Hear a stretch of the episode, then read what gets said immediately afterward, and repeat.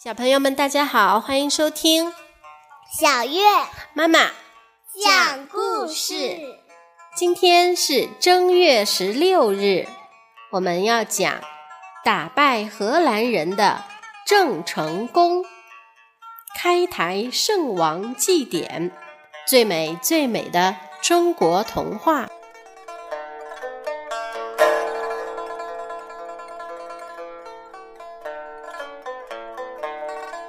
小朋友，你知不知道今天是祭祀郑成功的日子？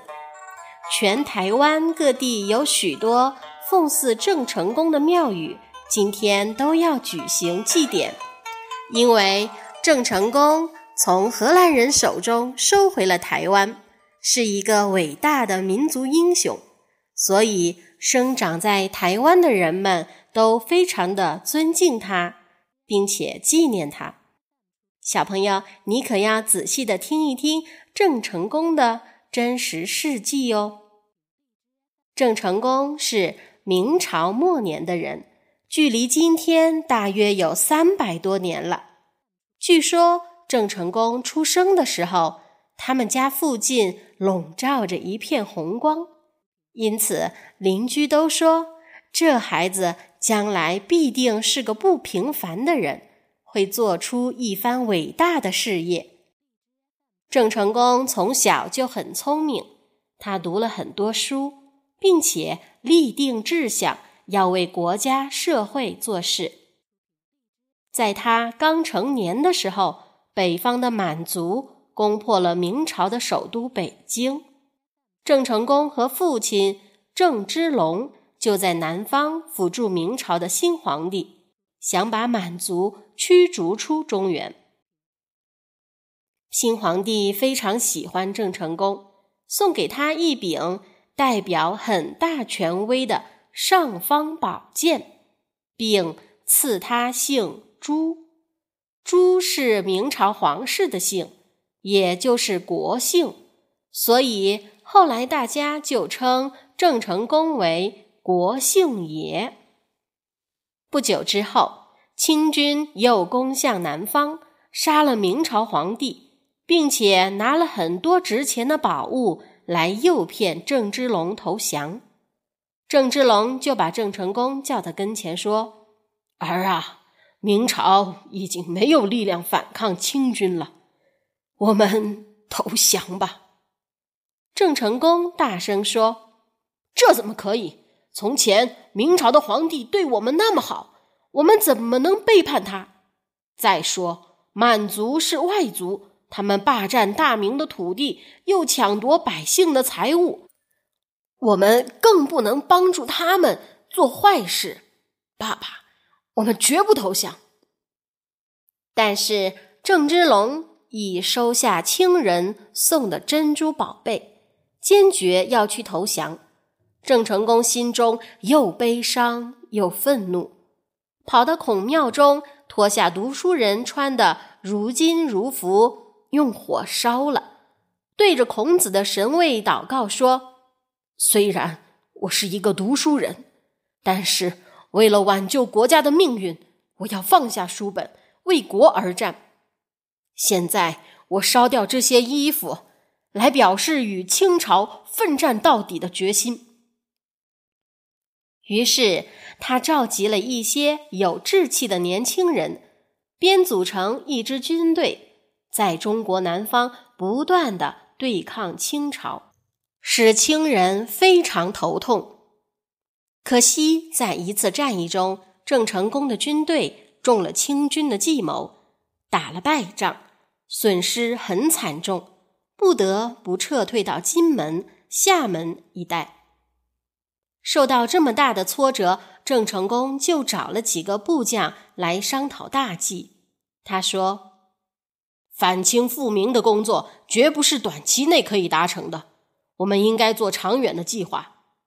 先寻找一个易守难攻的地方住下来，一面生产粮食，一面训练军队。”一个很有见识的部下说：“对岸的台湾很理想，和大陆。”隔了一道海峡，从北方来的清军不习惯南方海上的战斗，就没法来侵扰了。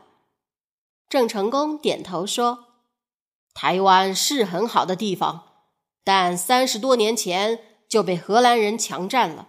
我们必须想个好办法，把这些外国人赶走。”台湾为什么会被荷兰人强占呢？原来，台湾是我国大陆东南方的一个美丽岛屿。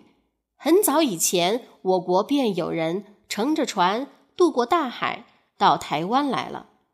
那时，台湾还没有开发，岛上四处都是丛林，有高高的椰子树、漂亮的鲜花、可口的水果，还有成群的野鹿在高山森林中跑来跑去。明朝时，又有大批汉人到台湾来开发，他们辛苦地砍伐森林，整平土地，建立了美好的家园。当时有些海上势力很强的国家，像西班牙、荷兰，常派船到我国来，经过台湾时，都不禁地称赞说：“真是美丽的岛啊！”很不幸的，到了明朝末年，中国的国势渐渐衰弱，荷兰人竟派了大批军舰前来，用武力占领台湾。可恶的荷兰人不但强占了汉人的土地。还强迫汉人和少数民族到处猎杀野鹿，把台湾大量的鹿皮卖到外国去，赚了很多钱。据说当时每年都要杀死二十万只以上的鹿呢。当时在台湾的荷兰总督名叫奎伊，为提防别国来攻打，他就命人在台南建了两个城。一个是内城，红的像火一样；另一个是高大坚固的外城，建在安平。这儿正是进入台南的唯一一条水道入口，上面架满了大炮，这样外国的船只都不敢随便开进来。郑成功想要攻打荷兰人，可真是不容易呢。怎么办呢？郑成功和部下都想不出好计策。一天，有一个名叫何廷斌的人偷偷从台湾跑出来拜见郑成功。何廷斌拿出一份地图，对郑成功说：“听说国姓爷要攻打荷兰人，我特别带来台南的水道航行图，请您看看。”郑成功接下来仔细的研究起来。何廷斌在旁边指着地图说：“您看。”荷兰人所有的军队都驻扎在外城，从安平水道根本打不进台南。那么你有什么好主意呢？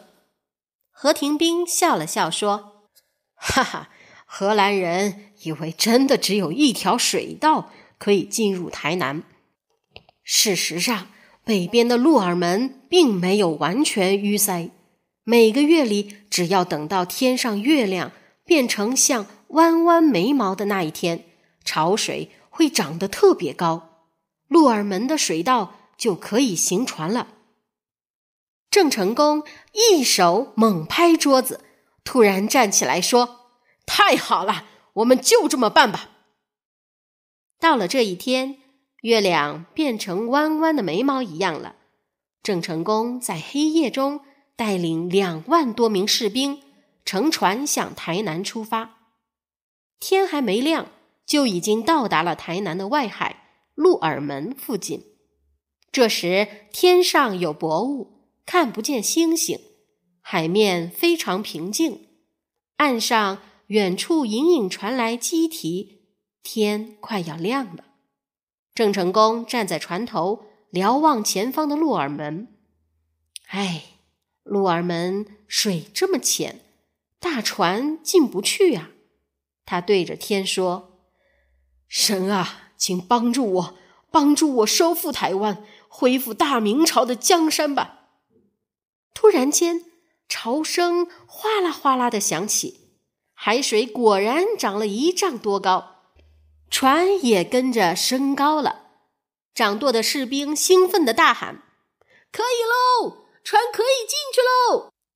郑成功立刻率领舰队冲进鹿耳门，在天刚破晓的那一刻，就把内城占领了。而安平外城的荷兰人还在做梦呢。一个荷兰士兵急忙去报告住在外城的总督奎一，说：“啊，不好啦！国姓爷攻占了内城了。”奎一大骂道：“胡说！守卫根本就没有看到船从安平进去，你想扰乱军心吗？来人，把他拖下去打一顿！”士兵大喊：“是真的呀！他们已经来包围外城了，您赶快出去看看吧。”奎一从城墙上看到四周都被郑成功的军舰包围了，吓了一大跳，连声说：“真是不可思议啊！真是不可思议啊！难道国姓爷的船长了翅膀，从天上飞进来的吗？”郑成功派了一个使者。去见奎一，要他投降。奎一不听，他说：“哼，别得意，我们在安平城里有粮食，也派人去海外求援军了。你们不见得能答应。”就这样，两军僵持了几个月。郑成功这边始终没有松懈，而荷兰的援军终于到了，无数战舰驶进安平外海。郑成功率领舰队迎敌，两方才刚刚接近，只听“轰”一声炮响，炸平了一艘河舰的指挥台，把荷兰人吓得心惊胆战。郑成功从小熟悉海上生活，亲自在前方指挥，而他的部下也都训练精良，一心一意要赶走外国人，为国家命运奋斗。所以都勇敢的进攻，双方的大炮轰隆轰隆一直攻来攻去。经过好长的时间，好剧烈的战斗，安平外海上浮起了一片血红，四处都是破碎的船板。最后，所有悬挂荷兰国旗的船，不是沉没，便是逃走了。郑成功终于得到了最后的胜利。胜利的欢呼声震得满天响，外城中的荷兰守军都绝望了，他们的粮食只剩下两天份儿，再也支持不下去了。奎伊走到城墙上，竖起白旗，对郑成功喊道：“我们向中国的国姓爷投降！”这场战争打了九个月。荷兰方面死了很多人，而郑成功心地仁慈，进城后就宣布：从前你们的过错我不再追究，你们带着自己原来的财物和妻子儿女回家吧。从此，国姓爷英勇善战的威名和仁德远播到世界各地，在海上来往的人没有不知道的，大家。都非常敬佩他。光复台湾之后，郑成功开始积极的垦辟荒地、发展农业、训练军队。可惜第二年他就得病去世了，享年三十九岁。他未完成的反清复明事业，就交给他的儿子郑经去做了。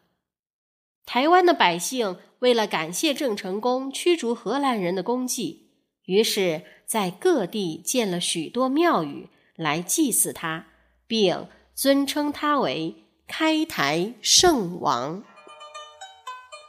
小朋友，翻开中国近代史，我们与西方强权国家交战总是战败，然而郑成功竟能以一个青年将军大败荷兰人。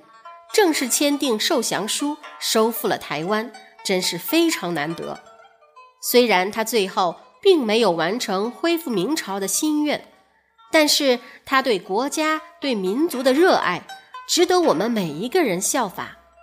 在台湾，祭祀郑成功的庙宇很多，有开台圣王庙、国姓庙、延平郡王庙、南陵宫、永安宫、护国宫。